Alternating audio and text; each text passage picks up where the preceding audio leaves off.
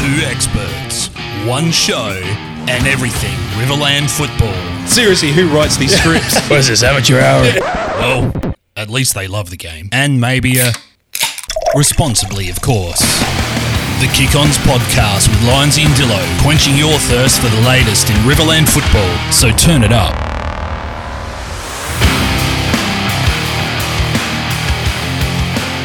It's been nearly two seasons, but finally, those magnificent Panthers are victors again, bookending what has been one of the club's toughest chapters in its history in its closing minor round match for 2022. But for those who are still left standing, an exciting 2022 final series beckons. Thank you for downloading our show from wherever you are, and welcome to the Kick Ons podcast. I'm your host, Brendan Lyons, and joining me again in the co host seat is the man Tom Jolly from the Berri Football Club, mate. We're getting pretty well drilled at this because uh, I'm a bit worried. Um, our captain Nick Dillon, he's sick. He's gone missing for finals.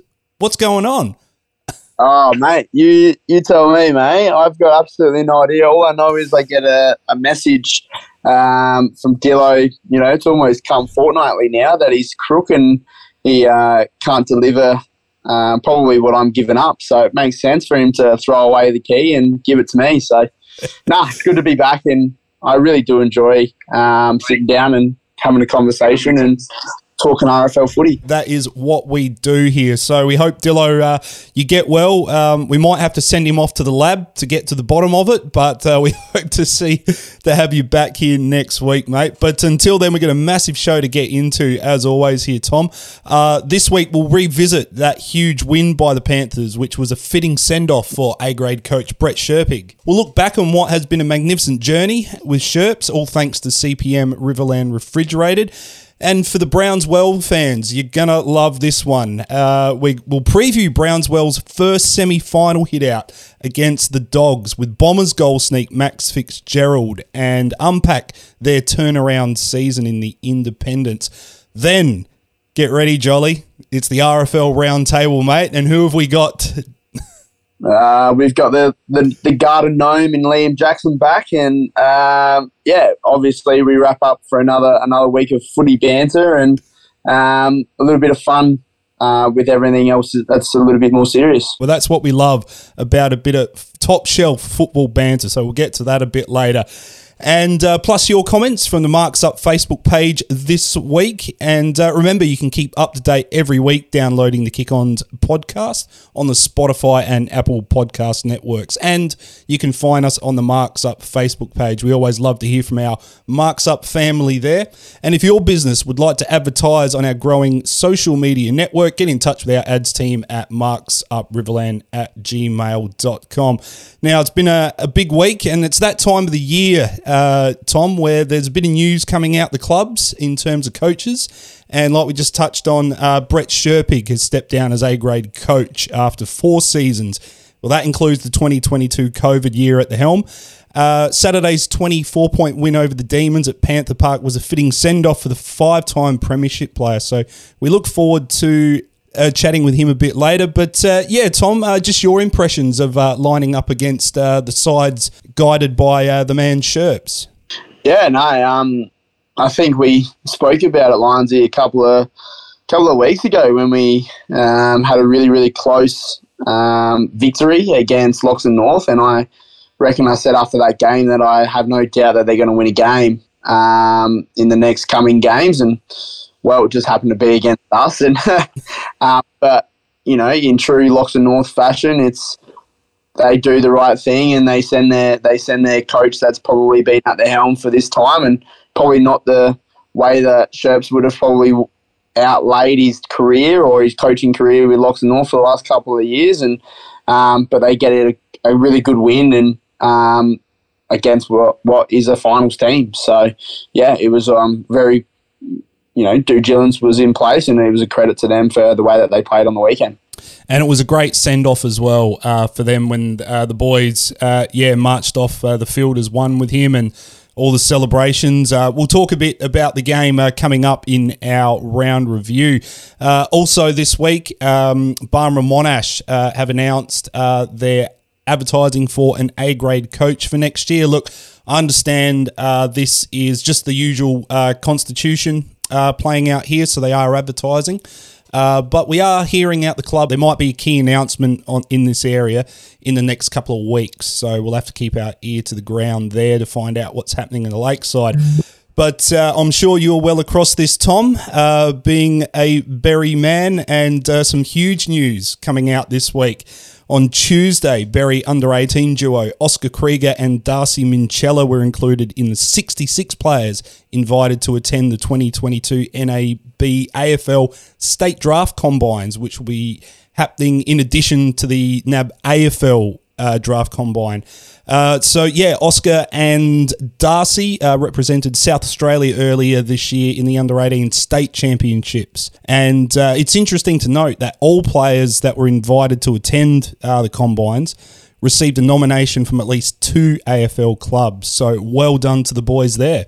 Yeah, absolutely. Um, yeah, that, that's that's what you as a young fella, you know, that that's your aim, that's your goal is to have the opportunity to play AFL footy, and these guys go to the next level of potentially making that dream become a reality. Um, Darcy was a member of our 18s premiership team last year, and we were able to scrape him through with a couple of um, uh, you know ways to qualify him, and we did that. Um, and then Oscar played uh, a game for us last year, and uh, both of them just looked um, above the level, um, and that's the best way to describe. Um, Oscar's someone that's shot up in the last couple of years. He's actually quite tall now, where um, Darcy's always been that kind of that taller player. But uh, I, I, hope the best for both. They're both great kids, and they've um, you know been able to stretch themselves and try and actually um, accomplish something that he'd want to do. So um, the best wishes are to them. Yeah, that's it. You know, their, foot's in the door now, so you just got to uh, impress and you know hit the marks. It'd be interesting to see um, how they go in the jump test because uh, this squad, the under 18s, everyone's above, I think, 185 centimetres. I think it's a huge squad that they've got there. And uh, I, I, think um, our boys are, uh, yeah, at the top of that, up around uh, the 192 to 195 centimetre range. So, yeah, it, would be interesting, that one there. And it was great to hear um, from our uh, Kick Ons family out there. Uh, we heard from Mick Scordo during the week saying that there might be a grandfather grandson to the Hawks scenario going on for Oscar Krieger there. So uh, he also went on to say, and we will have Darcy Minchella too. So it's great to see some the the uh, Riverland uh, football community getting behind the boys there.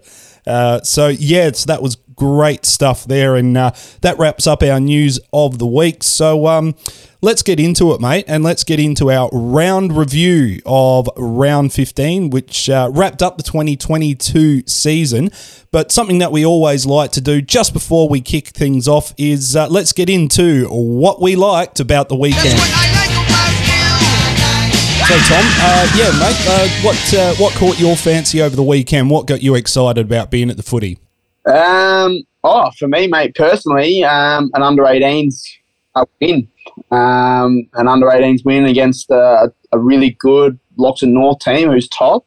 Um, and it gives us a, you know, we've knocked off two really good teams in the last two weeks, and it gives us a little bit of um, confidence going into the finals. Um, but then also, even though that it was against us, to see Loxton North and the and um, I guess as well, and to see them actually really uh, embrace that win and embrace their coach who's been part of their their club for the last couple of years um, even though that it was frustrating to be as a player. Um, you know, it's it's still something big for for their club. So, you know, hats off to Loxton North as well. Yeah, I like it, mate. A uh, bit of uh, under 18s uh, action there. I'm going to go with. Um, I'm going to go with Tim Bevan's 200th game because that it was a massive setup. Like, it, it was uh, pretty much a qualifying final down there at the Magpies Nest. Uh, yep. So you know there was that layer added to it as well, but. Uh, there was, uh, yeah, in the second half, uh, Tim uh, kicked two goals, and I remember his first one. Uh, just the boys just got around him. Everyone, uh, you know, come from both ends of the field to congratulate him, and it was in the club pocket as well. And it was just a great scene of seeing all the boys getting around Tim in front of the club with all the supporters. It was just one of those uh, moments that you just uh, hope. Well, it was caught on camera, we know that. Um, but yeah, it was just one of those one of those moments that uh, just kind of will live in your memory for a long time, and for a lot of Magpie supporters as well. So. Um, so while we're on that note, mate, um, let's jump into that game because, like we said, it yep. was uh, the finals started one week early, and uh, Waikerie uh, got the job done 11 9 75 to Loxton 3 8 26. It was a case of, uh, I think that first quarter, uh, Dusty Gordon and Brendan Moon's opening salvo, uh, three goals um, to kick things off. And look, it just looked like the Pies got that ascendancy straight away. Yeah, and uh, Lionsy, I reckon you said it. It's at Waikerie, wasn't it? So, yeah. Um, I reckon we spoke about it earlier on as well, where Waikerie at are just a completely different team. Um, whoever wins out of Loxton and us this week, um, and let's just say hypothetically that Renmark get the knockover Waikerie in round two of the finals, then you know it's going to be a really ch- challenging game to play them in a home prelim. So, um, you know, obviously Waikerie are hoping that they can knock off Renmark and go straight through to the big dance, but um, I think they sit there pretty confident knowing that, you know, if they don't win, then they've got a home prelim final and they've shown really tough to beat there um, in, in this whole season and even for the last couple of years as well. So. Yeah. Yeah. We've kind of uh, given the title of the sleeping giant, the Magpies, this year. You know, they've been sitting around that 3 4 area, and now they've just put the foot down at the perfect time of the season. Um, they're up and about, and uh, it, it yeah, that just their movement through the middle uh, caught my eye, and uh, especially by foot, they've always been really good through the mid. And there was just this one little kick that they would do 45 degrees inbound to half forward, and it just cut Loxton up every time uh, Waikerie yep. were able to push on and get that entry forward. And just unfortunate uh, for the Tigers that they just um, unable to lift that hoodoo. They still remain uh, winless down at the Magpies Nest since 2015. And uh, I thought this would be the weekend that it turned it around. But um, yeah, it just uh, didn't didn't look like things kind of really got moving for Loxton. They looked like they were just trying to make up for that lost ground uh, from the from the first quarter. Yeah, and I think that's going to be key for us against uh, against Loxton this week. I think even in all the other games um, in the RFL, it's it's one of those conversations of whoever owns the corridor can kind of own and dictate the game. So um, those little forty-five kicks that you're talking about, Lionsy, they they can they cut up every team. To be honest, um, that, that they can be really damaging, and and if you move the footy really quickly and you give off the hand and kind of uh, run in waves, then any team can knock off anyone, and it showed. Um, if we go into the next game, the Locks Loxton North versus Berri, that's essentially what to us. So, um, yeah, it's it's just one of those things owning the corridor, and and those and those quick movements can really cut up any side. Yeah, they sure can. And uh, another one of the Magpies that really uh, lifted, and he's kind of flipped the script on his usual role. Uh, Jack Burgermeister, um, usually down back, but presenting as a key target up forward with about four or five marks inside 50. Um, that he, he just uh, really uh, yeah, presented himself as a target, and it proved, um, yeah, to be uh, a, a, really important link for Waikerie to, to get that uh, that polish up forward. Having both Dusty Gordon and Matt Spenceley uh, back in in form, up there kicking goals, they, their forward line just looks great at the moment. Yeah, and moving him there, he's just a serious player. Like he's only a young fella, but um, probably comes now. I think he's played fifty odd games and when you start playing 50 odd uh, A grade footy, you start, you know, having some confidence about yourself. And uh, they definitely missed him the last time that we played him because he, he just adds that extra height for them and, and a bit of movement too. So, um, yeah, interesting that they've put him forward, but I have no doubt that um, they've definitely got the, the capability of being able to probably help him down back and, and moving forward, he can offer that a little bit more form too. Now, uh, sorry to bring up the past, mate, but let's uh, get to the Loxton North and Berri game from the weekend. And uh, it was a massive finish for the Panthers. Uh, it was just great scenes uh, down there afterwards. uh, when the Panthers got the job done 10 11 71, defeating Berri 7 5 45. Look, the easy headline here is the 1,070 odd days it's been, but forget that. What the real cut and thrust of this is about is sheer perseverance that the club has stuck to its development plan. Although it took a lot of time, the club looked within rather than going externally, and this win is on their terms. And hey, although they're not in the conversation for September, well, they were able to upset the run of uh, one club, as you found yeah, out. I, I, th- I think it has. Um, there's probably a little bit of um, uh, listened to a couple of podcasts, and, and one of them's the list cloggers, and they talk about you know where do we need to take the mirrors so they can have a good hard look at themselves. Um, and that was a little I bit of a stitch up, but um, to be honest, where you'd be sending him this week in the RFL would be down to uh, the Demon headquarters, and and we need to have a serious look at ourselves because uh, this week coming up is elimination, and um, and you know all credit goes to Loxton North. They were able to beat us in the middle. They were able to uh, run the footy better. They were able to use their skills better. Um, they had more inside fifties, um, and and we just got to the point where we made silly things and silly silly mistakes, and actually try to do things that we wouldn't normally do, and that was a real hot credit to to Loxton North. And uh, for you guys, uh, Brody Thompson uh, came back into the side. Uh, look, uh, mate, can you tell us how he went and what it mean to have his addition back in?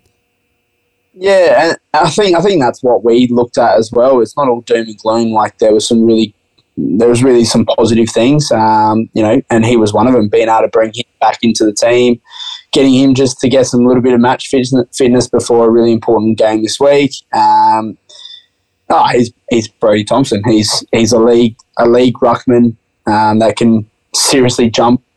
Um, that's got some serious athletic ability. Um, I think the conversation with him, though, um, just you know, be careful. like we don't like you know, it, it, it is a yes. We want you to tick off tick off boxes and, and feel good, but we also know that you know next week is more important than this week. So can you please be mindful of that? And you know, if you do have to absolutely stress yourself to get to the footy, maybe don't do that. But you know, eighty percent is okay, and we don't need you to be at hundred percent right now, but we need you hundred percent for the week after, which is Loxton.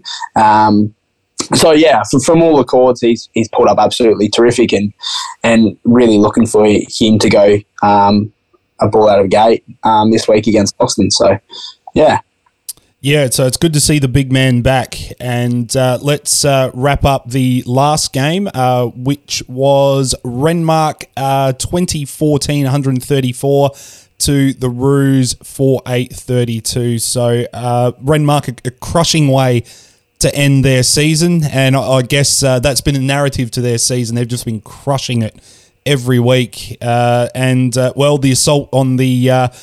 The three peat begins now. Uh, but until then, um, just on the game, uh, what I took out of this one was uh, Grady Obst. He's been built, building quite nicely uh, into finals. He he was uh, a pivotal player last year. Uh, in the in the final series, and he kicked three goals on the weekend. So just and his first best player appearance since round eight. So just building nicely. It'd be interesting to see what influence Grady can have. But uh, yeah, I'd it, but on a whole, I think Renmark are just primed now, and uh, it's um, yeah, it's just a case of uh, them just getting on with the the real job now that begins in uh, two weeks' time. Oh, sorry, oh, Yeah.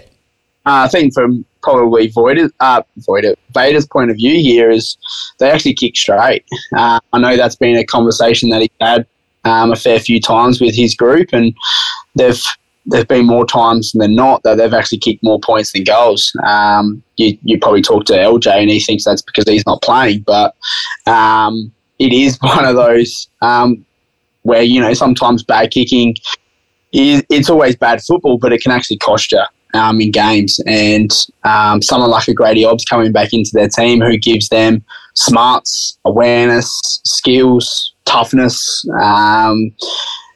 It just is good to for Renmark to have someone like that back in your team. Um, I think they were I think he was uh, uh, under the understanding that he could have been done for the rest of the year with a knee injury, um, and then they've gone down and they've uh, gone down to Adelaide and found out that it's actually a little bit less than what they expected. So great news for Renmark and great news for Grady Hobbs that he can continue and um, potentially finish with his third flag before he leaves. So yeah, yeah, yeah. Wow, mate. I, uh, that's uh, yeah, uh, yeah. I did not know that. So uh, that's yeah. Uh, yeah. Wow. So there's a there's a lot riding on this one um, for for the Roos to for for a good send off. Uh, so yeah, so that's the that's the wrap of the minor round uh, for season 2022, and just as um, you know, uh, unfortunately, seasons have to come to an end. So just before we get on to the Indies, let's just do a bit of a wrap of the teams that uh, are hanging up the boots, uh, as they say, for 2022. And let's get on uh, to the Roos first. Um,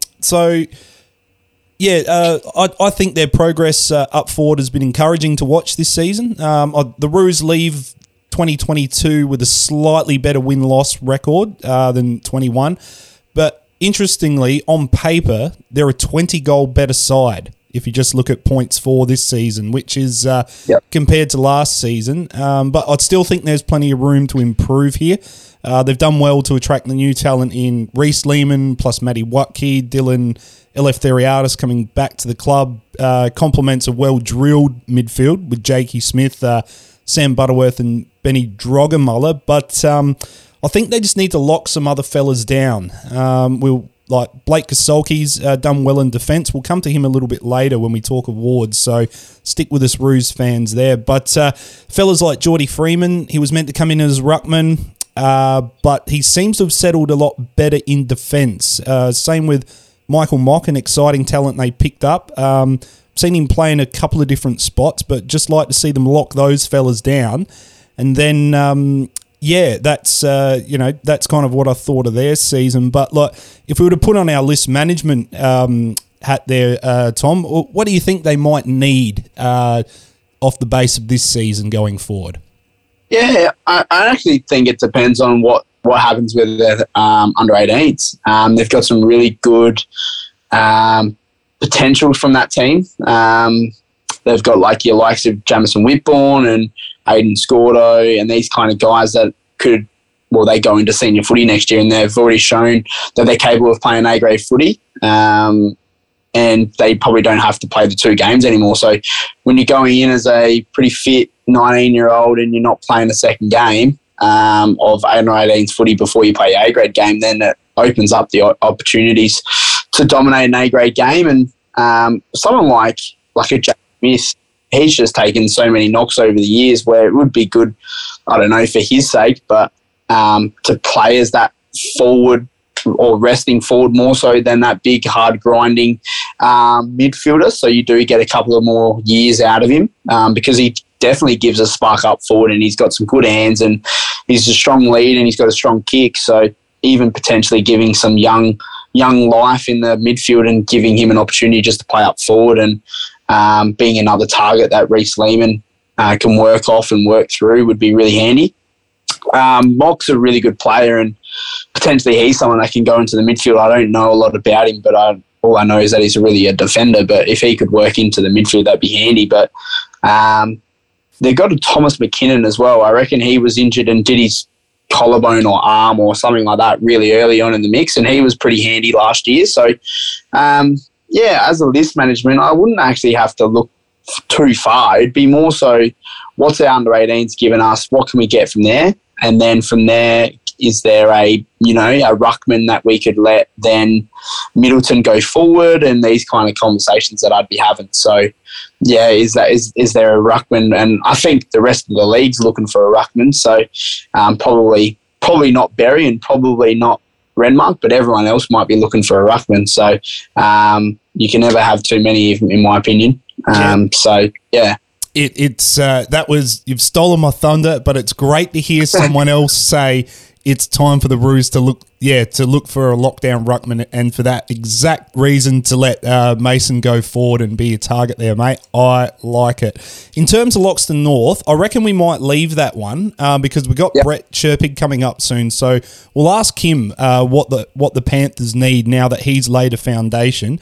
Uh, so let's get across to the Independents, and we'll yep. get into the first game.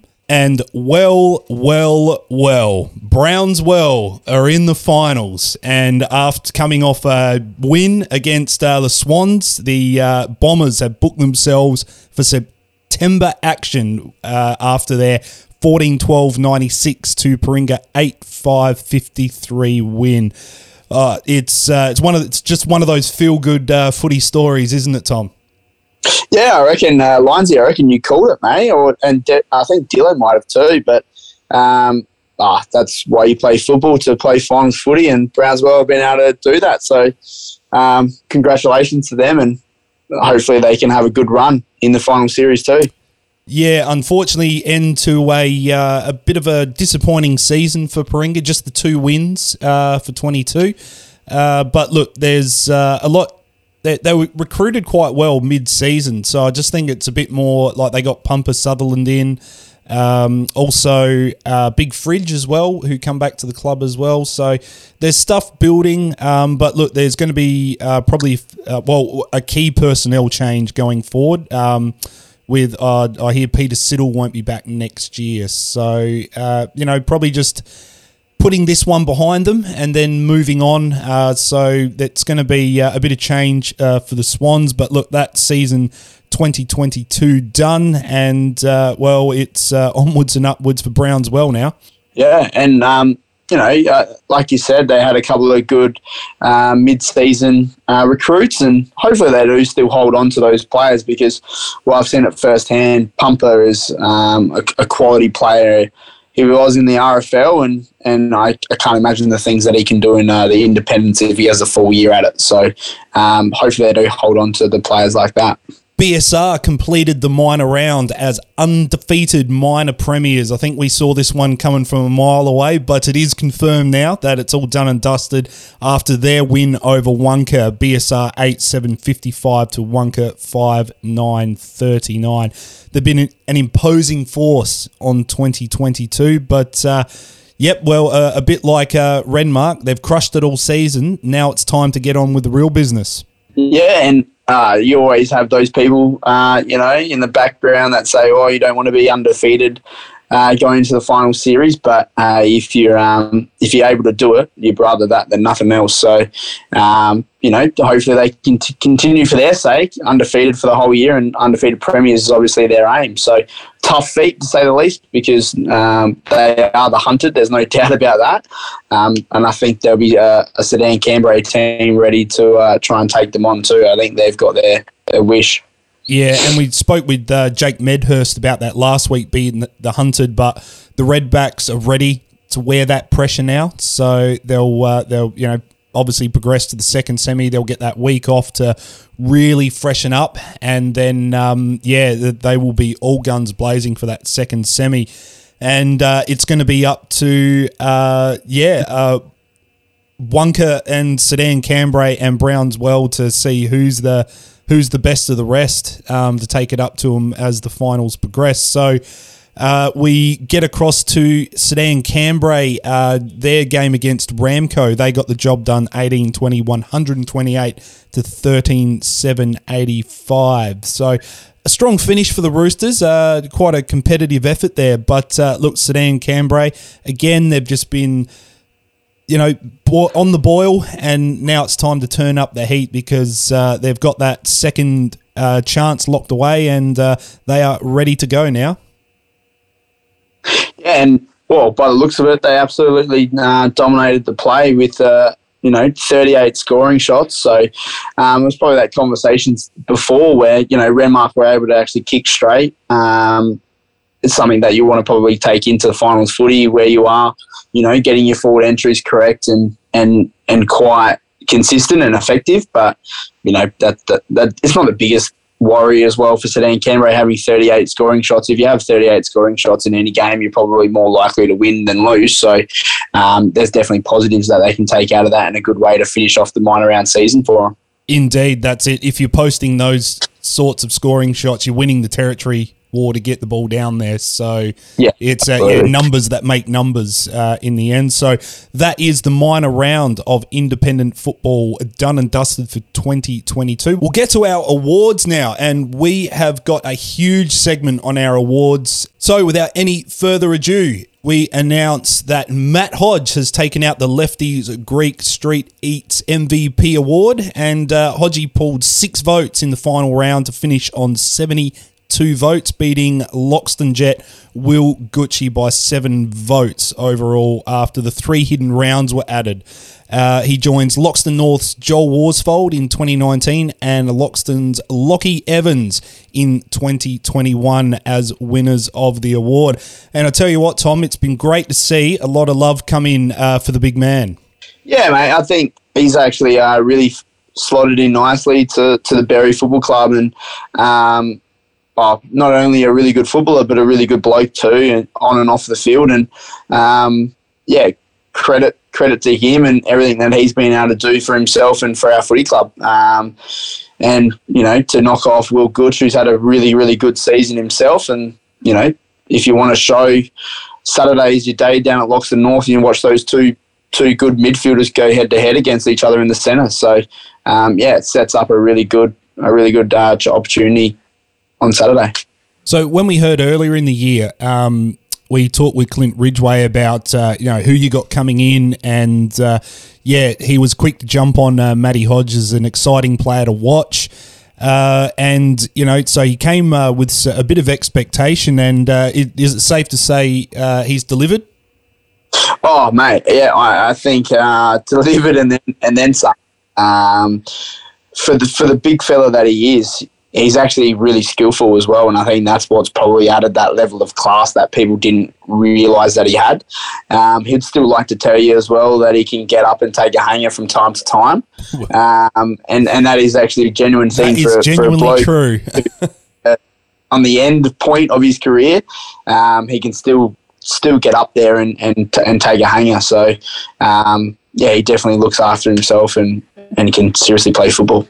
So, in addition uh, to our top two, uh, Renmark players occupied the next five positions on the leaderboard in uh, Tim Wolford on 58 votes, Dan Wolford on 53, Zach Gartery on 43, uh, and Matty Wolford on 40, and Ricky Garrett on 38, who was equal with uh, Loxton's uh, Jesse Will. So, the, oh, some talent packed into that that top order. But uh, yeah, no surprises that a lot of the um, the yeah votes spread around the uh, Renmark boys. Yeah, and and that's the thing. I think it just goes to show on how good of a team Renmark actually are to have five blokes that are probably all stealing votes from each other. And even then, you don't have um, you know the people like Josh Vader in in in there, and you don't have um, uh, who else? I reckon there's yeah a fair few that you can also look at like a Frank Sampson and and those kind of players that definitely I think at times were stolen votes from these other guys too. So um, yeah, you've got a world definitely a high class team in Renmark, and you can see why they're so good in our RFL league because um, they're so they just are able to work together and, and dominate and dominate certain areas of the game. So yeah. Yeah, and some of the other top vote getters from across the clubs. Uh, Matt Spenceley uh, was Waikerie's top vote getter with 37. Uh, Tyson Kent led the way for Loxton on 35, and Mason Middleton for the Roos uh, was uh, the best of the Lakeside boys on 32. And uh, it was great to hear on the on our Facebook page a bit of a stamp of approval from uh, the man himself, uh, Terry Lefty, this week as well, Tom. Yeah, that's right. Um, obviously wishes, uh, or actually says congratulations to Matt, and um, he obviously came with big raps, Lindsay, as you said, um, and that came from various people around the RFL, including Cliff Ridgeway. But you know, you can tell that he's obviously delivered and a terrific effort um, and then he also goes on to say that Tommy Finlay would also be expecting him to shout him an AB pack. And I'm actually going to jump on that as well and say, Hodgie, you know what? You can uh, shout me one too, mate. Thank you. That's right. Yeah. Well, there's 500 bucks uh, cash on this, so that's uh, that's a lot of ABs that you boys you, you could uh, shout yous. Yeah, oh, oh, mate, I think that's one one per person, and and then uh, you know when uh, Hodgie comes up next year, he can buy himself one every game after that. I reckon. So absolutely, mate. Yeah, because yeah, well. We love a lefties, and we loved uh, having his support uh, again for our uh, Riverland MVP award in 2022. Let's get over to the Hoops Auto and Four Wheel Drive Independent MVP award. Make sure you zoom into the store on Renmark Avenue to see Hoops, Trev, and the team to get all your auto spare parts and the ARB four wheel drive equipment. Trev and the team have put up a $500 ARB voucher for the Hoops Auto and Full Drive MVP Award. And our winner for 2022, he's been at the top all season and he could not be moved. It's Sedan Cambrai's Cam Thompson, who has taken out the 2022 Hoops Auto and Four Wheel Drive Centre MVP Award. So, a very fitting winner there, uh, Tom. And I think you might have joined us on the uh, the week where we actually talked with Cam as well. Yeah, that's right. We spoke to him straight after training, and um, yeah, and he spoke really, really well. And from all accounts, it was his first year at Sedan Cambrai, and uh, he really honoured it. And it was, I reckon, it was uh, quite surprising for the coach down at Sedan Cambrai that actually didn't think that he would come along. And well, you know, not only have you got a a player, you've also got an absolute cracker player who's won a won a really prestigious award that's voted on behalf of coaches. So you can't get much better than that, to be honest. Yeah, it's a great endorsement, and uh, yeah, like uh, Cam's played some very good football previously down in the Barossa under uh, former Centrals player Scott Dutchke down at Freeling. Uh, so yep. and the the Barossa, I was actually just out there on the weekend, actually Freeling Oval, seeing uh, uh, my mate's daughter's prelim. It's, it's, great, great oval uh, uh, to watch footy at uh, down there at Freeling, and uh, you know very high standard of football. So he's brought that across into the independents as well, and uh, yeah, uh, had a had a great season. Cam led for most of the back half of the season and stormed home to finish on a whopping seventy eight votes ahead of BSR's Matt Clark on seventy. Um, yeah, Thompson's uh, ensured the Magpies kept a stranglehold on the award uh, following in the footsteps of uh, the late Bradley Walkley. So a great tribute uh, to, to Brad there uh, from uh, from the club this week. We've seen they're running the um, the Walkley family raffle as well. So it's great to see his memory being honoured by the club. But just moving on a bit from that because Brad actually won the inaugural award in 2021. Ramco's Max Baddick uh, was rewarded for a consistent season. Uh, he finished third on 63 with Redback's Cam Horseman and James Matstone rounding out the top five on 59 votes there. So a pretty good spread, uh, but uh, yeah, not surprising to see a fair bit of the BSR boys up there. Yeah, I think it goes to show like an undefeated season. It's very similar to Renmark as well, where you are going to have, you know, a lot of players that that poll well, but they still vote from each other in the long haul. And um, yeah, very similar conversation like we had with Renmark. But um, I reckon it was Cam Horseman for a few there that was nipping on um, Cam Thompson's heels at one stage. And we asked them about, I reckon it was that night, Lindsay, that we actually said, you know, you're going to match up against each other and yeah. try and try and get each other some votes or whatnot. And um, well, it looks like yeah, Cam in the end has ended up taking it. Cam Thompson, for that matter, and um, has taken the win and taking the five hundred dollars ARB voucher, which is huge. So might even try and get onto Thorpe there and say, hey mate, can you whip me one my way as well? That'd be nice. Yeah, that would be. Yeah, actually, we probably um probably one thing we forgot to ask Cam uh, if he well back then if he won the award which he has now, does he actually have a four wheel drive? To spend this on. Yeah. I, I, wonder, but uh, I'm sure the boys can help him out with uh, with whatever uh, auto needs he has down there. It's a great uh, great store. Actually, I bought some uh, lighting equipment off them uh, end of last year for my Forby. So a great service and products down there from the boys, and we loved having them on uh, as part of our uh, stable of sponsors uh, for 2022. And It's uh, been great to have them backing the Hoops Auto and Full Drive Independent MVP. Now, let's get on to recognising some of the young talent uh, of Riverland football. And each week we nominate a player turning 23 in 2022 or younger for the MTE SA Young Talent Award which our six RFL A grade coaches will vote on the winner, who will receive a $400 cash prize, all thanks to MTESA, your local apprentice and trainee specialist. And this week, uh, the award nomination heads out to the Lakeside with Blake Kasulki uh, getting the nomination, the final one of 2022.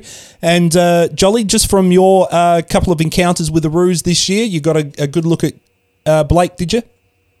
Yeah, mate. He's um, it's, it's probably actually a really big credit for him. Um, for someone that's been probably looked upon as a as the next couple of people that go into the umpiring kind of realm. Um, and credit to himself because I've you know I taught him firsthand, and he's actually um, a really a really terrific uh, kid and and actually has a lot of football smarts and, and football understanding. So uh, there's no surprises in, in him playing A grade footy this year, and he has a nice a, a nice unorthodox left foot, but but it, it does work out, and um, he can he can actually play that lockdown defender role and, and did it really well against us at times. So um, hats off to Blake Kasulki and as Corey Gilligan said there to you know be able to improve and keep going. So yeah, yeah, indeed. Uh, yeah, so just his first year of senior footy, and just like you touched on, yeah, he's come across from the um, from the umpiring world. Uh, so he, he's seen the game from both both angles there. So it'd be uh,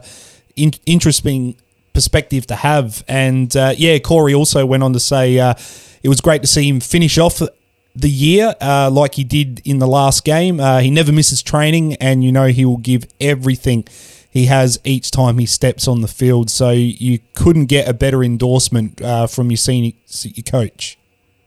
Yeah, and he definitely holds his heart on his sleeve. He, he loves the he loves the Barmera Football Club. There's no doubt about it, um, and he'll do anything for that club. Um, so, you know, the whole family is involved, and and a great family as well. So, um, yeah, and I really hope he does continue and improve with his football and you know, potentially have have the sights to, you know, win something that Matty Hodges won, you know, in the years to come. There we go. So that's uh, the wrap on our MVP awards for 2022. Keep an eye on the Marks Up Facebook page during the week. Um, you'll see uh, a bit more content up there as we recognise our award winners and catch up with them and uh, hand over the spoils of our MVP awards. And also, uh, we'll be uh, rolling it out in the next couple of weeks, uh, the MTE SA Young Talent Award, uh, once the votes come in from the coaches. So keep an eye on that. Well, we got plenty coming up here on the Kick Ons podcast, so stick with us. Uh, we've got a, a huge show coming up. But the big one next, uh, we've got Brett Sherpig uh, heading up our guest list tonight. So we can't wait to get him. Plus, we've got the RFL Roundtable and Browns Well's Max Fitzgerald. So stick around and we'll see you on the other side of the break. Hey Dillo, how can I get the best produce into the Riverland? Well, Lindsay, it's got to be CPM Riverland Refrigerated. They proudly deliver some of South Australia's most iconic brands into the Riverland.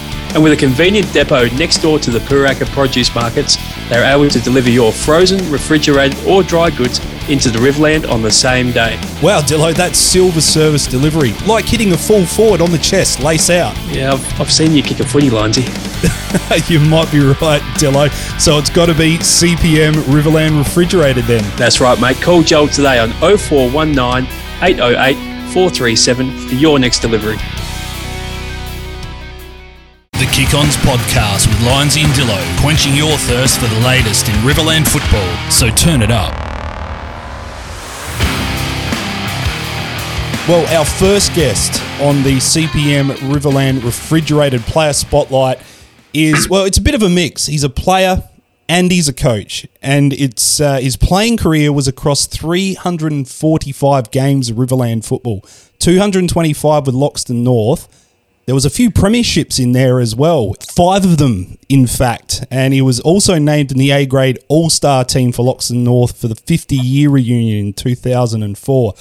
But then there was a whole nother career in the independents as well. A couple of premierships there across 120 A grade games and an independent medal, the old Duthie in 1996. Talking about Brett Sherpig, he's just closed the latest chapter on his coaching career in the A grade for the RFL.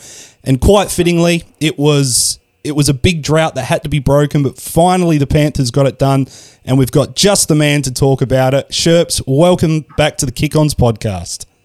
Yeah, thanks, Lindsay. Thanks for having me. Thanks, mate. And uh, what a relief it must have been on Saturday afternoon.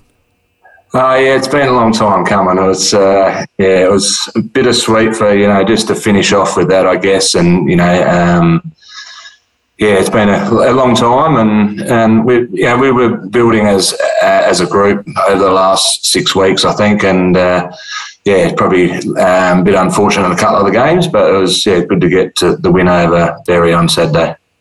Great stuff, mate. Uh, now four years in the top job, and a, like we just touched on, a, a long history with the club making for an impressive CV. Was this a hard decision to make to walk away? Was it a different process you had to go through when you called time on your playing career?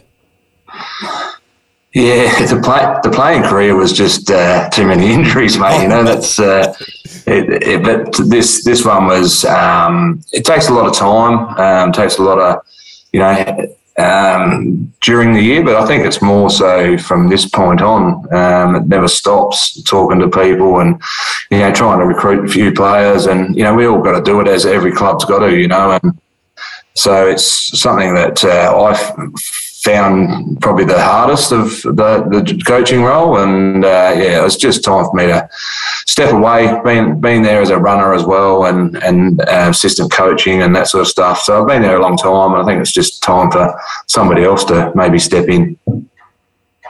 Um, mate, Lindsay's touched on it a little bit, but uh, tough journey, obviously, over the last two seasons. Um, I can experience. I experienced it unfortunately firsthand, but um, the feeling on Saturday afternoon. Um, how big was the night? I heard uh, there was a lot of stories coming from that Saturday night, but um, anything you can tell us? no, it was probably me being the worst one. Um, also, um, no, we all enjoyed it, and you know, like it's um, yeah, you guys have been on the end of it, and it's not a you know, it's hard, and you've got to keep the morale up and um, just enjoy what you when you do win. Um, you've got to enjoy those moments, and we certainly did that. So, yeah. And I bet it, it was would good to see the boys as well. Sorry, Lindsay. Good to see the boys send you off as well. Um, you obviously have meant a lot to a fair few of those boys. Um, and that probably just shows the the Loxton North Footy Club and what they are actually about. So, um, yeah, yeah. thanks, mate. Now, I bet it would have been, um, yeah, payoff for a lot of hard work through the season, but it must have been disappointing to come so close against Berri and almost getting the better of Loxton in the Proud Cup. Was there a bit of we're not letting this one go on Saturday?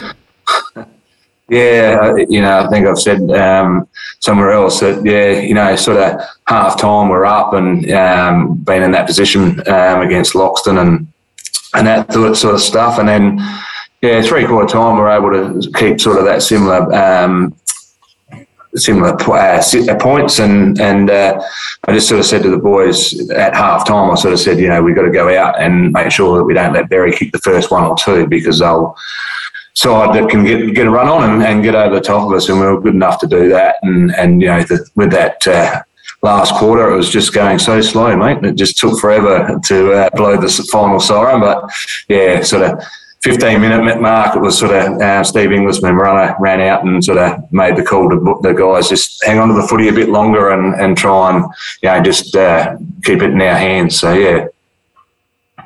Um, so mate, it's kind of known that the Panthers in the RFL are really um, like forward thinking in regards to backing their local youth. Um, can you tell us the type of side uh, that you've left behind for the for the next coach, and also how they've actually grown throughout the throughout the year. Yeah, I guess, mate, that um, it has been something that we've um, hold our hats on and, and, something that we've tried to promote. Um, and it's a very fine line when we talk about um, recruiting players. Tom, you know, it's uh, who do you, how, how far do you go? Uh, and I think it was like last year, I probably held off a little bit because I knew I had um, some young kids that needed some time. Um, and this year we probably picked up a couple that uh, weren't superstars, but they were, you know, um, played a bit of footy and and were travelling up. Um, but it was more certainly about giving the the young lads um, a lot more time, and we did that. Um, early in the season, the guys, a couple of the lads are back playing B grade, but they they've um, they've become they'll become better footballers going forward. So you know, so we have done it with the under 18s um, over the you know, even last year there was half. Uh, I think we had five last year that played up and played probably seven or eight games. So yeah, it's tough, but um, it'll uh, set us in good stead going forward. You're listening to the Player Spotlight brought to you by CPM Riverland Refrigerated. Fresh, frozen, and dry food transport from Adelaide to the Riverland. We're talking with former Loxton North A grade coach Brett Sherpig. Now, Brett, just a bit on your playing. You're a five time Premiership player and won the BNF in the 97 and 2000 flags. But as a coach, the A grade flag eluded you, though you were an assistant in the 13 and 15 flags. Is it something you would have liked to have checked off, or are, are you kind of satisfied where the journey went and how it ended?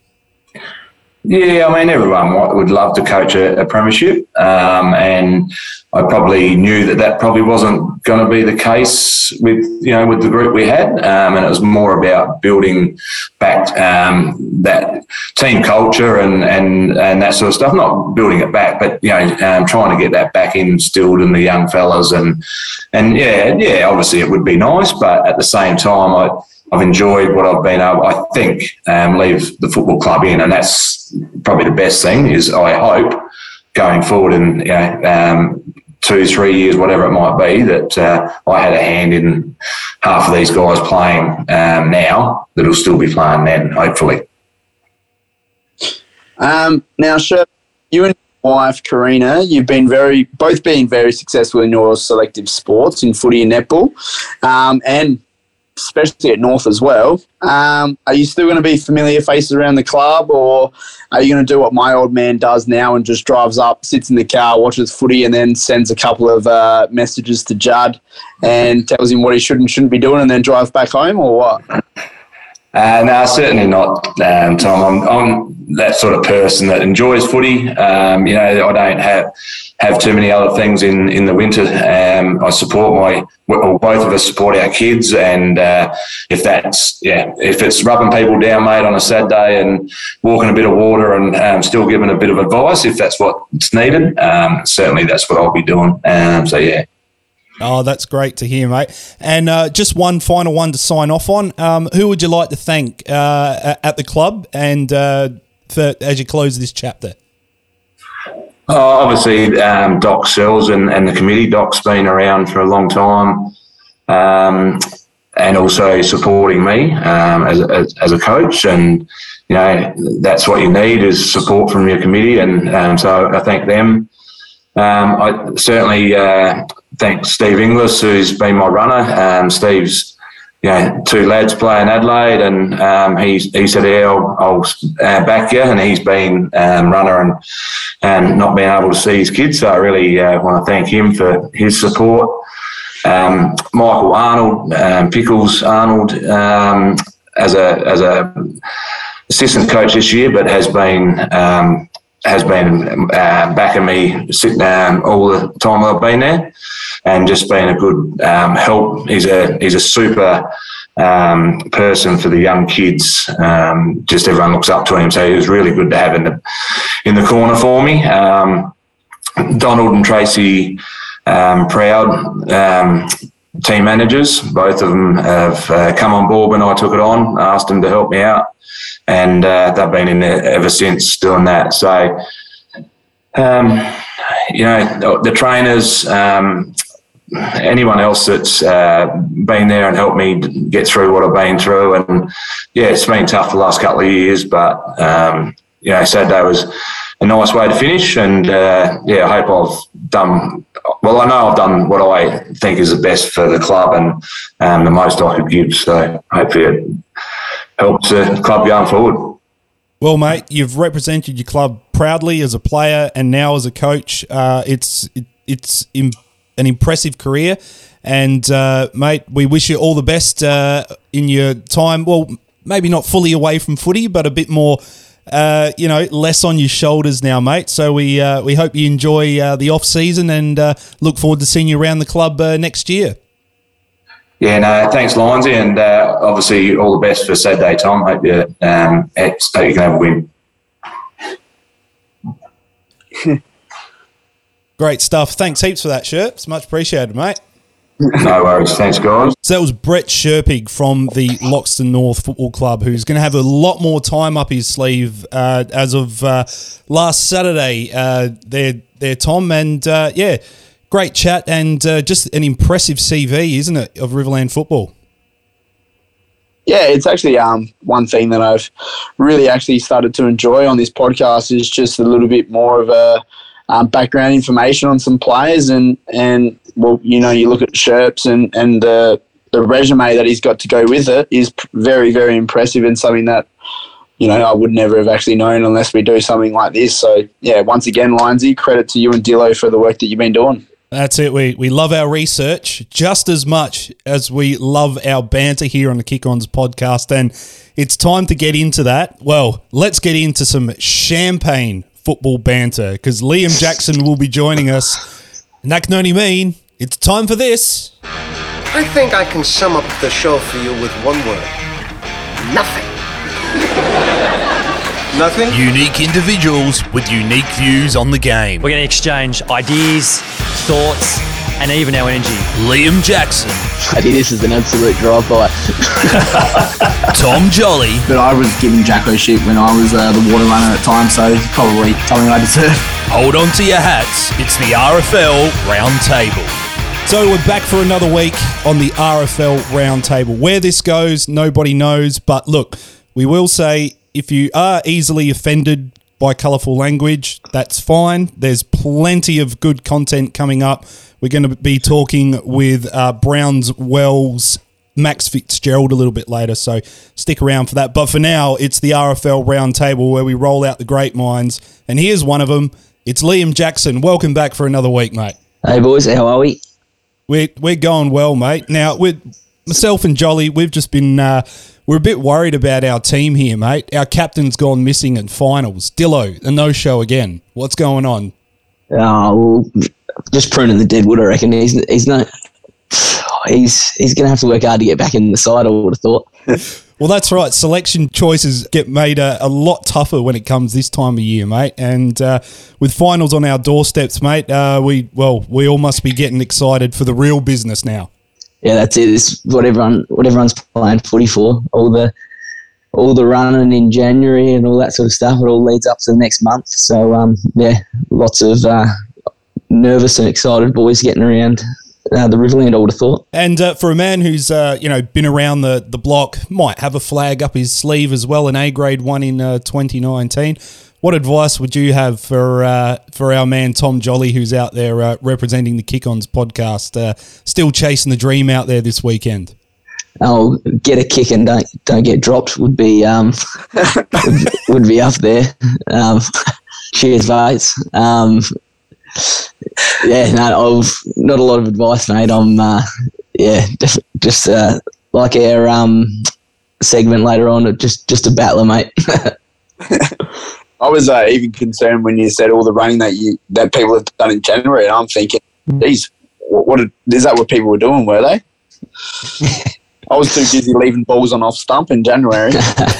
mate, if you if you started running in January, you you wouldn't start again Exactly. until until about now.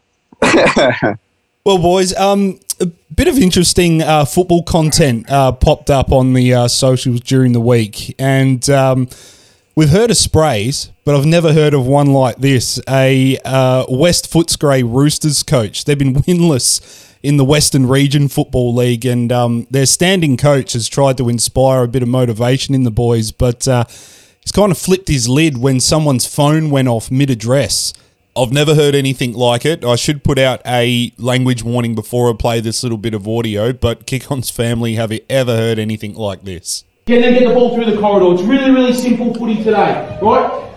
Most of all, this is the Westwood straight away. Hey, put your f***ing phone down. I don't give a f- You fucking missed the game! uh, touted as the, the spray for the ages in uh, the online report. Uh, the standing coach Adrian Spiteri from the West Footscray Roosters. Now, um, if he's worried about phones in the change rooms, what would his reaction be like when he turns around and sees someone's actually filming this thing? I didn't even think about that. He's and the stand-in coach too. He's probably been planning that speech all week, going bloody hell. I'm going to get the boys up and about here. They're going to run through a brick wall, and then old mate's phone's going off, and he's just lost it. he was probably thinking that he's going to be the messiah at the club, getting him there first. Yeah. All of a sudden, he's got blokes that have checked their, checked their Facebook instead. earlier this year. Um, the story getting out of North Melbourne. David Noble apparently gave the boys uh, one there that uh, copped a bit of criticism and all that stuff. But look, the motivation behind it, they genuinely got the, the right intent behind them. Is it sometimes the execution goes awry? Oh, yeah. I think it kind of depends on um, the group of people too. Like you, you got to find that that balance of you probably need to give some people a rocket, and there's there's certain ways you do it. Um, I can think of one pretty clearly where we were down to Norwood. Um, we were losing by about 45 points, and um, the league coach at the time um, and I'm playing twos footy at this moment, so this is twos footy, and the league coach is pretty much said to, said to the re- reserves coach, mate, be quiet, I'll take it from here, and literally just had an absolute blast at all of us and said, you're not playing like a team, um, you know, can you at least look like an effing team and pull your socks up? Um, and, and at least look the same? And it came to his demise that people have actually gone through and cut their socks to then he's absolutely berated them on the field in front of everyone while the huddles for Norwood are coming out and they're literally just looking at um, these discussions going on and laughing and calling us the basket case of the team and all these kind of things. So, um, yeah, at that particular moment, I reckon that uh, the coach at the time probably regrets what he did then because there was just no need for it. Indeed. Well, on, on another topic, we uh, opened up uh, Jacko's uh, mailbag a few weeks back, and uh, well, guess what? We had something come in.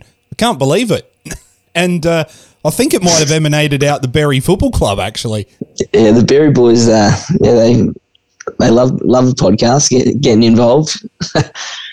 um, and oh, let, me find it. Just got so much mail. It's just hard hard to get through it all. I reckon as well. I think, Um, I think what I've heard on the grapevine in regards to the uh, to the fines. Every time I feature on the podcast, I'm getting fined here. So I don't know. I haven't seen it. I haven't seen what the fine is worth, but I think I'm going to be up for some money come uh, the end of the season. I reckon. So yeah, the boys are definitely checking in. let's just hope they haven't. They don't pull out the uh, Aston Villa fines list on you. That, yeah, yeah. exactly. Yeah, so um, here it is. It's um, it's actually in response to um, the young footballer uh, of the year, uh, under twenty three. Is that the cutoff? That's right. Yep. Yep, that's our Yeah. uh, MTE Um, SA uh, Young Talent Award. Yeah, well, we've just we've got one here, and uh, a uh, anonymous texter couldn't believe that um, Tom fin- Tom Finlay was um, actually eligible. They thought they thought that uh, even Jolly might be eligible if it's uh, under thirty five award. Um, maturity wise, apparently could still win a Macca's participation award though, because he acts like he's twelve years old. oh, geez, it's nice to know who your teammates are. Yeah, so someone's not not overly happy with uh, Big Finlay. And he's actually won it as well. Didn't he win it last week, Lindsay? He was. He was our, our nomination, and uh, it's. Uh, I'll I'll put it out there. It's our man uh, Nick Dillon who does the uh, the posts uh, for the MTE. Yeah, throw him under the bus. And yeah, Yeah, wow! I, I think I can still hear that truck backing up. Yeah. What are what are the Austin boys from Renmark got to do to get a nomination? Bloody hell. Well, yeah, it's uh, look the the MTE SA uh, Young Talent Award. It's uh, it, yeah, we've just had so many uh, contenders, but uh, look, we Good problem managed, to have. we managed to get uh, Ricky Garrett in there uh, as one. Uh, Big Zach 2.0. Uh, he's he's got himself in there as well. But yeah, it was just so tight at the end of the season. Just uh, a lot of boys uh, must be uh, wanting that uh, 400 big ones that are up for offer. But I Bloody hell, guess the- four hundred bucks. That'd go over the bar pretty quick at the. Yeah, that's what I was about to say. Big Finlay won it, far. wouldn't it? Yeah, absolutely. I was just about to ask that one, uh, Tom. Like, if uh, if the, the roaming pig gets up, does that go directly to the uh, end of season footy trip? Oh, I, yeah, the roaming pig would um, definitely put it over the bar. He's the kind of guy, I reckon, that would be more than happy to throw the 400 over the bar. And, well, I reckon he would even probably put it over the bar and then put it on the roaming pig. Well, that's the kind of person he'd be. Wow. Okay. Who at the club definitely wouldn't put it over the bar? Um, Peter Safralides definitely wouldn't put it over the bar. Um, that guy's squeezed more pennies in his life, and they're actually in his bloodline now. um, uh, who else? Adam Langford would would would not want that to go over the bar because that would go to his wedding, and he'd be told by his missus that it'd have to go to the wedding. I reckon. Um, who else? Who else would be? Oh, Trent Dolling. Trent Dolling would definitely not even think about it. He actually wouldn't even tell his wife that he's won the four hundred dollars just so he could keep it for himself. I reckon that's what he would do. Big T doll. Well, it, it seems the uh, yeah all the uh, inner sanctum of the uh, Berri A grade is being aired here on the uh, RFL round table, and uh, well, rightly so, I think. People have a right to know. That's it. It- It's in the public interest. Yeah, absolutely. Well, boys, it's that time here in the RFL round table where we pay tribute to the man who has made being a battler a badge of honour. When they say the word Dave, the word David Mundy, what they want to associate with that. Uh, well, hopefully just a humble battler. Now, boys, uh, who has impressed you that's uh, overcome the odds to be our own RFL battler of the week? Yeah, I think from our conversation before, Jacko, it seems like it's a bit of a Loxton, a Loxton week this week. Um, uh, Jonty Bates, um, the, the the role that he plays for their team is taking that smaller forward um, for the opposition, and actually does a really really good job on that on that player every week. And um, he is my battler of the week, and look forward to playing him on the weekend. Um, uh, I've gone with uh, Cal Smith, plays a bit of fullback. Um, just just tough. Um, sticks his head in a hole. Um, some he's undersized a lot of the time, but it doesn't doesn't let that stop him. Um, and ru- rumor has it he's gone forward a little bit, so that I can now talk about him. He's, he's eligible in my books. And I, I guess uh, you know, being the uh, the dangerous forward in your career there, uh, Jacko, what would you, your advice be to for his big move up forward? Then, I, you definitely want to play better up forward than you do down back.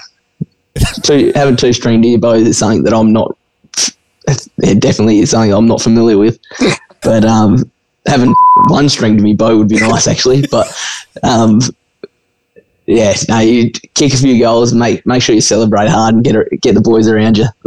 Then you're halfway there. Now that, that can't be true, Jacko, because off air you were talking about how it's the reunion um, for something that you did in A grade footy a couple of years ago. Do you want to just shed some light on that, or Mate, I'm still live. I will live off that for the rest of my life. so? What was it, mate? Eleven goals was it? A red Oh, was it? Oh, oh, is that? Oh, that's right. I forgot about that. oh, just take us through one by one. Oh, we how, long, how long you got? How long you got? yeah, that's right. Yeah, I'm just spewing jolly. wasn't playing. I probably would have got 15. Yeah, that's probably fair. In free Yeah. kicks. yeah, one, one of the weeks your crate paper calves gave way. I haven't had 11 kicks since, but um, yeah, that was a good day. I actually heard after that game that you went in and said the Milky Bars are on me and started handing out some beers to people because you were so happy that you actually got given the ball on a couple of occasions. Uh, no, I've never given out a beer in my life, mate. yeah, no, that was uh, the ball just bounced to me that day. I was yeah, definitely more uh, arse than class. Well, mate, uh, you, you've uh, yeah, that's uh, that's all. You've always got that, haven't you? You've always got the memories. It's, uh, Oh yeah, abso- absolutely, That's right. Yeah. absolutely. Don't worry, Lindsay. Every time we play cricket against him, it's all he says in the field is, "Oh, I remember that time we kicked eleven here," and it's a broken record. I tell you. Well, it might be time uh, that that record spins up again because, uh, well, minor round's done its cricket season. So look out, mate.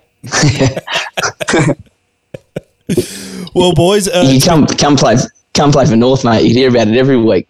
nah, it's a big no for me. Well, Jacko, it's been great having you on uh, back on the RFL roundtable. Uh, we managed to keep the wheels mostly on this week, I think. So we managed to keep it uh, rel- relatively tidy, I think. It's been great having you on, mate. And uh, we'll catch you next week. Yeah, thanks for having me. We'll uh, yeah, see if uh, see if Dillo can be bothered showing up. Ideally, ideally, mate. Ideally, yes, or ideally, no. oh well, it depends on what the listeners want. To be honest. Yeah. Yeah, we'll put a poll up. We'll, Okay, yep. So up on the uh, the Marks Up Facebook page uh, this week, have your say. Yeah. Uh, do we want Do you want him back or not? That's it. Yeah. well, just when we thought we were keeping the wheels on, there they go off right on cue. Hey. That's right. well, that was the RFL roundtable for another week. Well, Kick-Ons family, it's time we get in and talk about some independent finals because we have got a huge first semi-final coming up this week between Browns Well and Wunkar. And what a story it has been this year for the Bombers uh, playing finals football after what was a, a season that almost didn't get off the ground last year. Um, there was talks of of folding. Then there was an undefeated season. But now the Bombers are back and up and about. And here's a man to tell us all about it.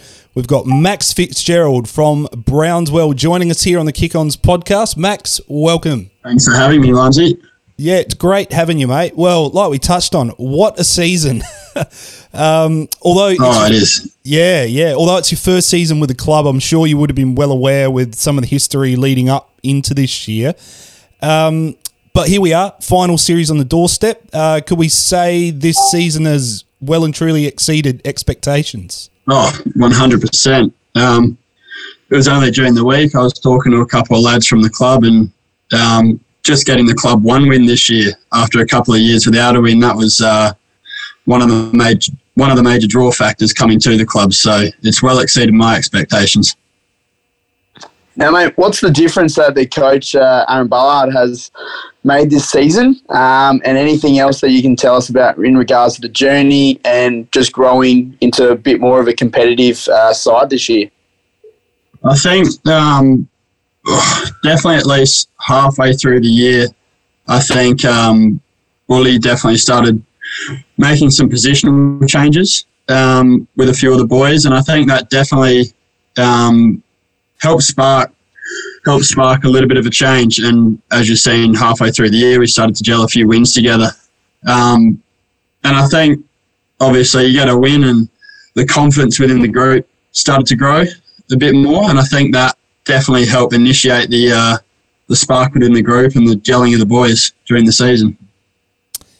And you were just pipped uh, by the form side BSR just a few weeks ago. Um, uh, but then you also iced the game against Paringa last week.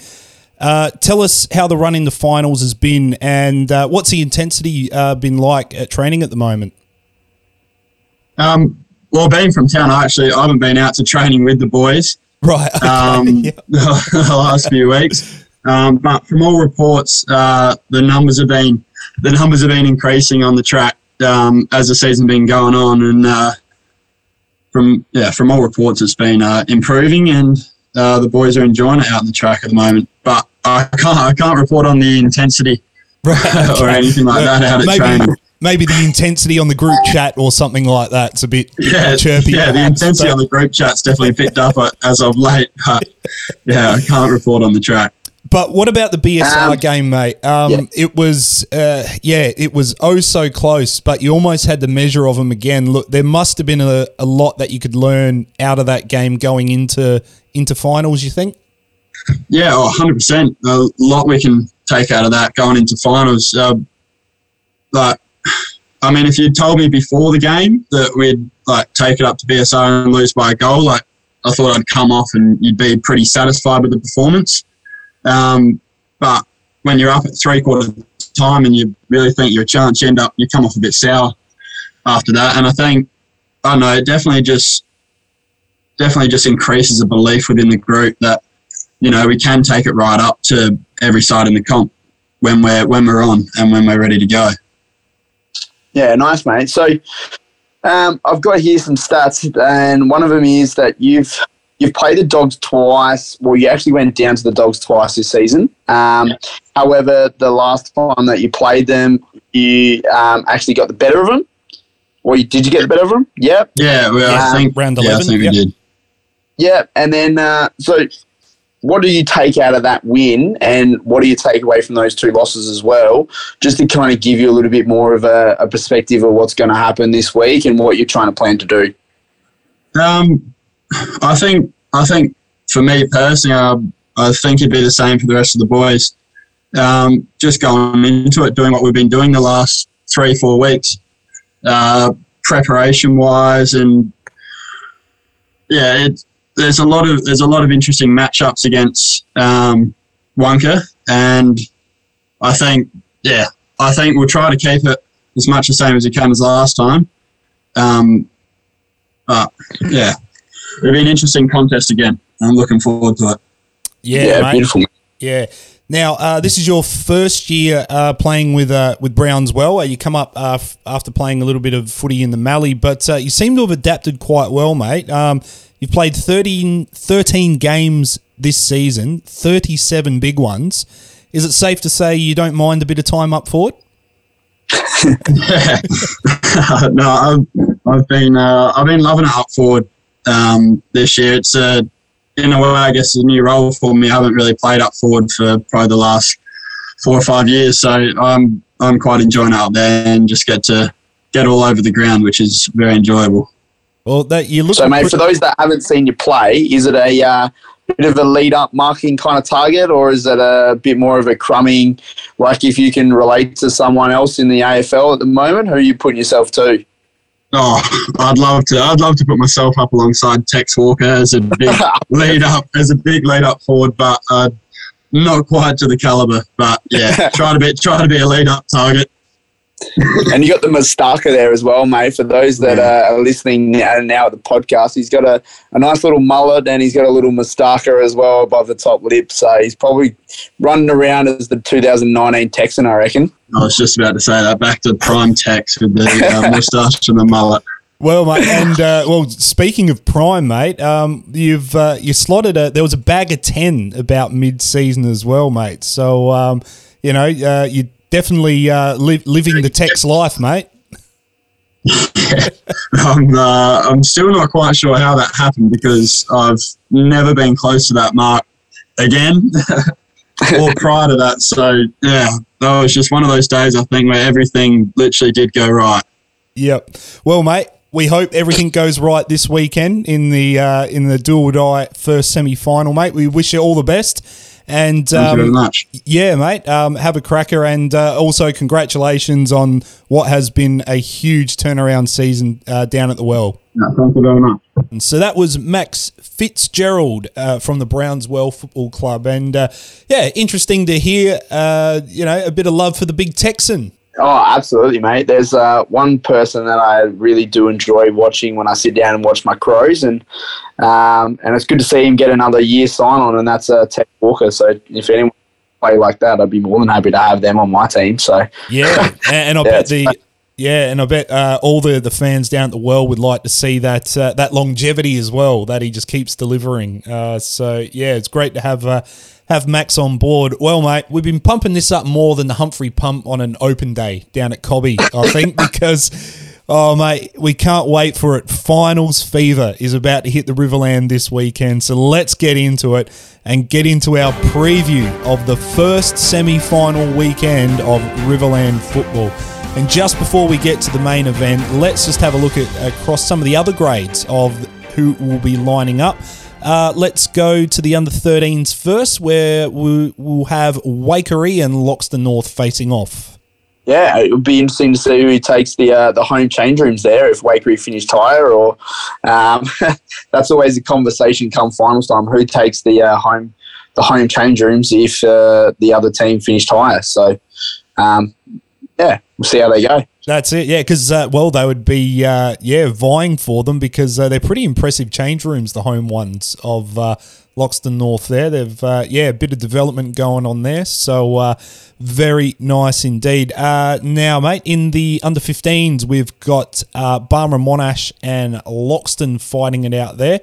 And in the under 18s, mate, um, it's going to be a busy day for one T Jolly, his, your Yep. under 18s, and you've got a A grade uh, pre uh, sorry first semi final, mate. So um, yeah, uh, how's things shaping up for your boys? Yeah, mate. I think it's just a normal Saturday for, for me. It's uh, it's coaching and then it's playing, so it's a kind of a good thing to go into a, a first semi, doing exactly what I've been doing all year. Um, you know, Berri versus Barmera is this rivalry round. They're some of them are best mates because of school, and um, there's a little bit of conversation at school at the moment, which is always funny to have. But um, Barmera and Monash have, have had us the last couple of games, so um, it's going to be a really interesting game um, and one I look forward to. But you know, we've coming in with really good form too, knocking off uh, Loxton North and Renmark before that. So um, we're definitely ready for the challenge.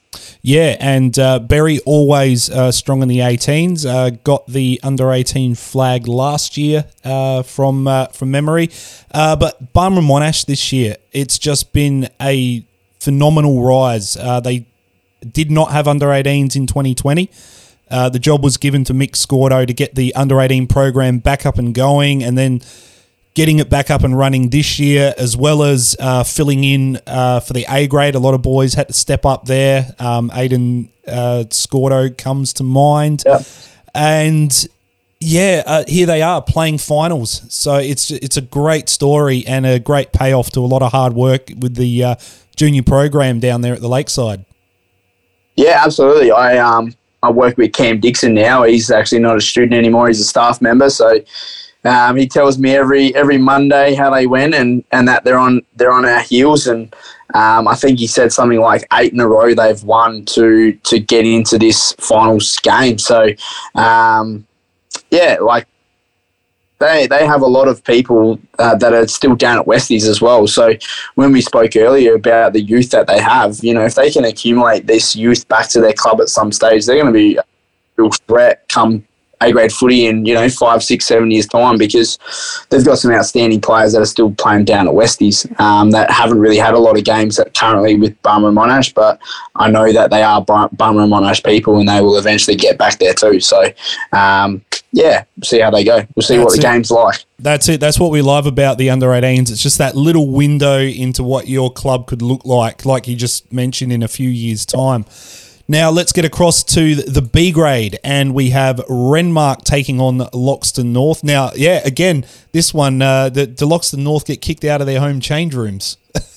yeah, exactly. It'll be it'll be one of those conversations, and surely, surely they do get their home change room. I think that's just common sense, but um, and hopefully it does prevail. But we'll see what happens. But um, yeah, Red, Renmark they started a bit slow, and and now they've just kind of find their straps a little bit. Um, Loxton North have always been at this this part of the year anyway in the B grade they've been the talking point and and they've got some really good um, well you know ex A grade footballers running around in there and and I have no doubt that you know some of those players could have probably played A grade footy but their, their conditions and everything like that like a Scott Meneghetti comes to mind he, he he could definitely still play A grade footy but um, um, you know everything going with him and everything like that that it makes more sense for him to just kind of let the younger ones come through and, and start, you know, growing and playing A grade footy. So um, I actually really look forward to watching a little bit of the game before I get ready for my own. So yeah. Yeah, that's it, mate. So let's chat about that now and the main event, the first semi final of the RFL Finals Series. And we have Loxton and the Demons uh, going at it. So do or die clash. Look, um, I, I was surprised uh, uh, with Loxton uh, last week that they uh, fell fell short. I really thought they might have been able to turn it around and, you know, going in with a finals mentality into that game. That uh, you know, that's they would have started to uh, to respond to the pressure. But uh, yeah, I.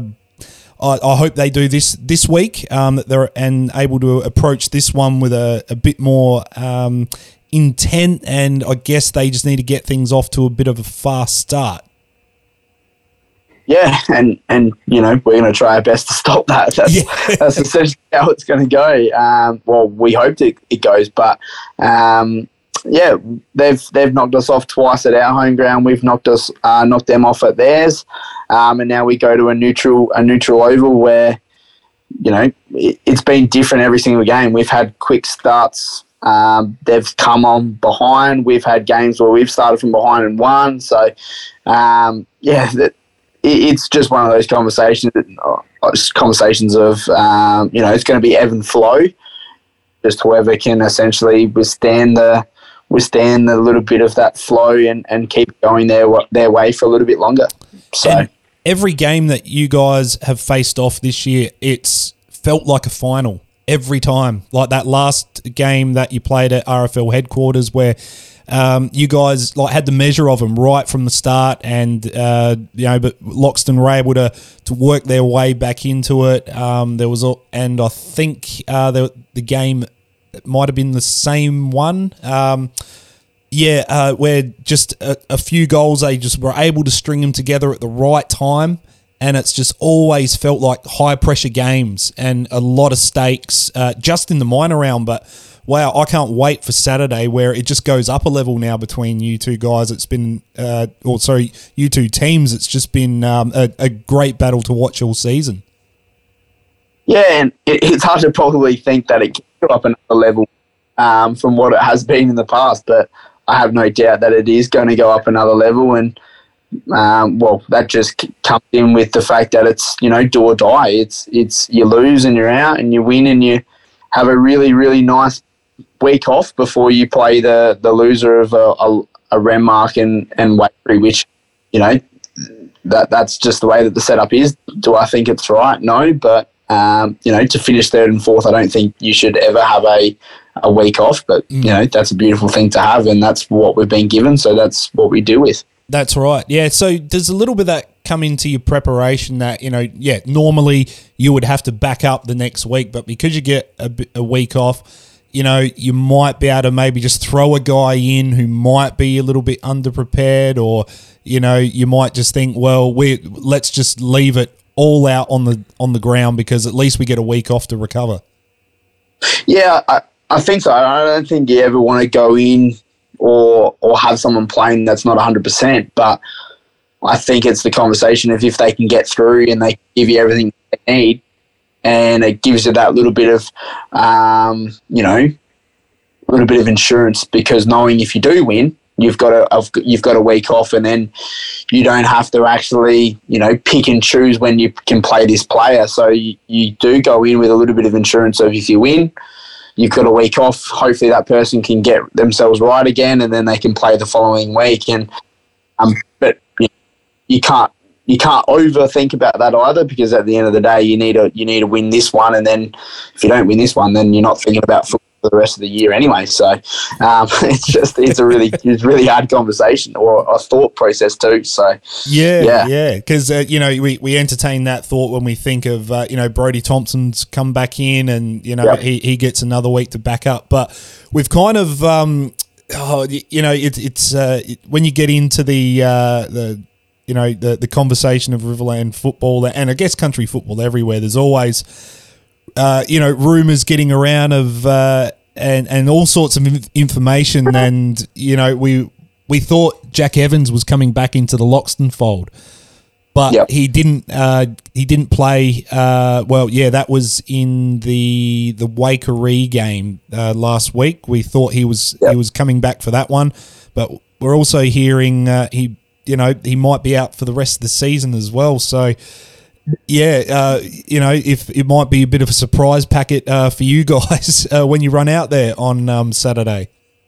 Yeah, and uh, to, to, be honest, I uh, we actually thought he played on the on uh, on Saturday. We actually didn't know that he didn't play. We saw that he was named and just kind of said, "Oh, well, okay, we'll expect him to play this week." And I actually think it's we're still thinking that he will play. Um, we've got one as well, like with Peter Saft. Does, does he play? Does he not play? Um, he's coming off of a hamstring injury as well.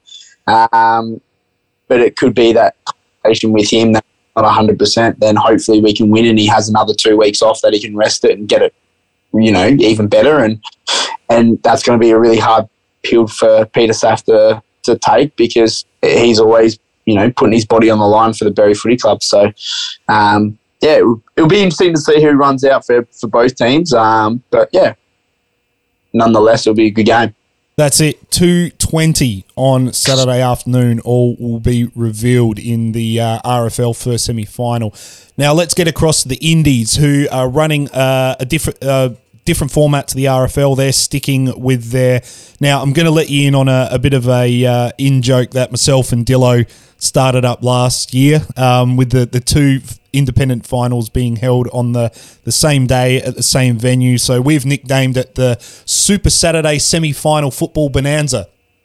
Yep, love it. And you know what? Something that I would love, uh, maybe maybe not um, two A grade games in a row, but I think we spoke about it the other week, Lindsay, where we had, you know, uh, we're talking about having an A grade game and then a night game as well. So something like that could even work later on for the RFL. But I do, I do love the fact that you can have two A grade games straight after each other. That's that's phenomenal. That that's it. Yeah, it's a bit like uh, you know we the the results there done on that day, so you know what the fixture is for the for the next week. But also, uh, you know, if if we're talking uh, bums on seats gives an opportunity for people uh, to attend uh, two games in the one day. So you know that can only mean good things for you know gate takings, uh, sales, yep. and you know, able to, um, you know, uh, yeah, keep our clubs uh, viable and you know make the most of uh, of it being a community event. But we do digress a bit. We should jump into the, uh, the second semi final, which will kick off at 12 p.m. at Cambrai Oval, and that is BSR versus Sedan. So here we go, mate. Um, these have been the, the top form sides of the year and uh, now we really find out uh, who's who's who's prepped and ready to take that next step towards uh, the flag glory.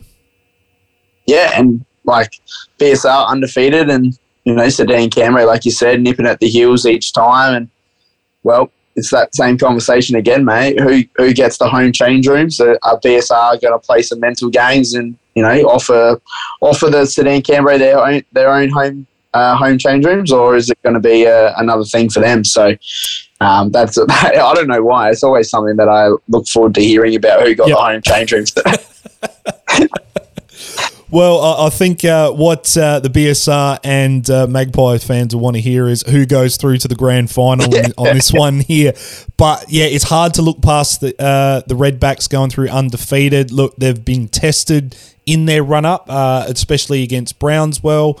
Uh, they've had a you know, a couple of close encounters that have had to, you know, almost test them and see how they respond in a high pressure situation because, uh, you know, they've had some big wins this year and relatively been in cruise control, but now it's the time for them to find the next gear. And I think they will, but uh, look, Sedan, um, you know, they're, they're the specialists in September. They've always been around the mark. Uh, the the last few years, and uh, you know they've got flags to prove it as well. Yeah, absolutely. Um, we've got a very own Sedan Cambrai now, very Demons team, and that uh, Jacob Greek. So um, definitely spoken about him going down and played with his home club. Um, that was actually something that he set out to do um, and wanted to do it before he came to Berri Demons um, and just his living situations, uh, living in Renmark, and that was what led him to the RFL more so than than leaving or wanting to leave Sedan Cambrai. So, um, yeah, he might even have to do a pep talk or something to them on a Thursday night or something like that to That's get it. them raring to go. But we'll see what happens there. Yeah, yeah. So uh, in the later game at two thirty, there'll be the first semi final: Wunkar versus Browns Well. Now, mate, look, this one it, it's hard to to pick a side um, because you know uh, for for someone like me coming from a, a journo background, you love the narrative, and it's hard to pick which one you side with more. Wunkar, this is the chance to end that forty plus year drought and finally get that flag for their favourite son in Shane Schultz. But then Browns Well, that these guys were gone at the start of last season. You know, they, they, there was potential the club wasn't going to be there, and now look, you know, it's it, it's hard to it's hard to pick which story makes you feel feel better. yeah, that's exactly right. They're both fairy tale stories in, in yeah. their own way, and um, yeah, it, it's disappointing almost to say that they're playing against each other for a knockout final. Um, but hey, that's that's finals footy, and that's where they're up to at the moment. But you know, hearing hearing Max and, and the things that they've put in place against Wunkar last game, they're trying to implement again um, for this for this week coming. So it'll be interesting to see how how they go. Yes, so uh, oh, yeah, it's uh, going to be a massive weekend uh, out at both both venues uh, all this weekend. So we hope everyone gets out there even if your team's not participating, just get out and enjoy some Riverland football uh, in both the Indies and the RFL. You know, it's uh, just pick a side and just enjoy the ride if, if your team's not out there. But if your team is, get those colours out, get the get excited, and uh, yeah, back your team all the way because it's going to be a massive weekend. This is what we live for football in the finals. We just love it. And uh, we love it here on the Kick Ons podcast. And we can't wait to be back next week. Well, we'll go through the wash up and uh, keep the chat up about Riverland finals football. And uh, Tom, it's been great having you in the co host seat again, mate. Wish you well for the weekend. And uh, get some, uh, yeah, get some rest into those legs before a big Saturday. Yeah, thanks, mate. Yeah, looking forward to it. And I think country footy is the best time when it's finals footy because everyone comes out and leaps and bounds, and um, everyone's there supporting their their their team, and it's it's always a great atmosphere at the footy. So yeah, hopefully I can see some people down there.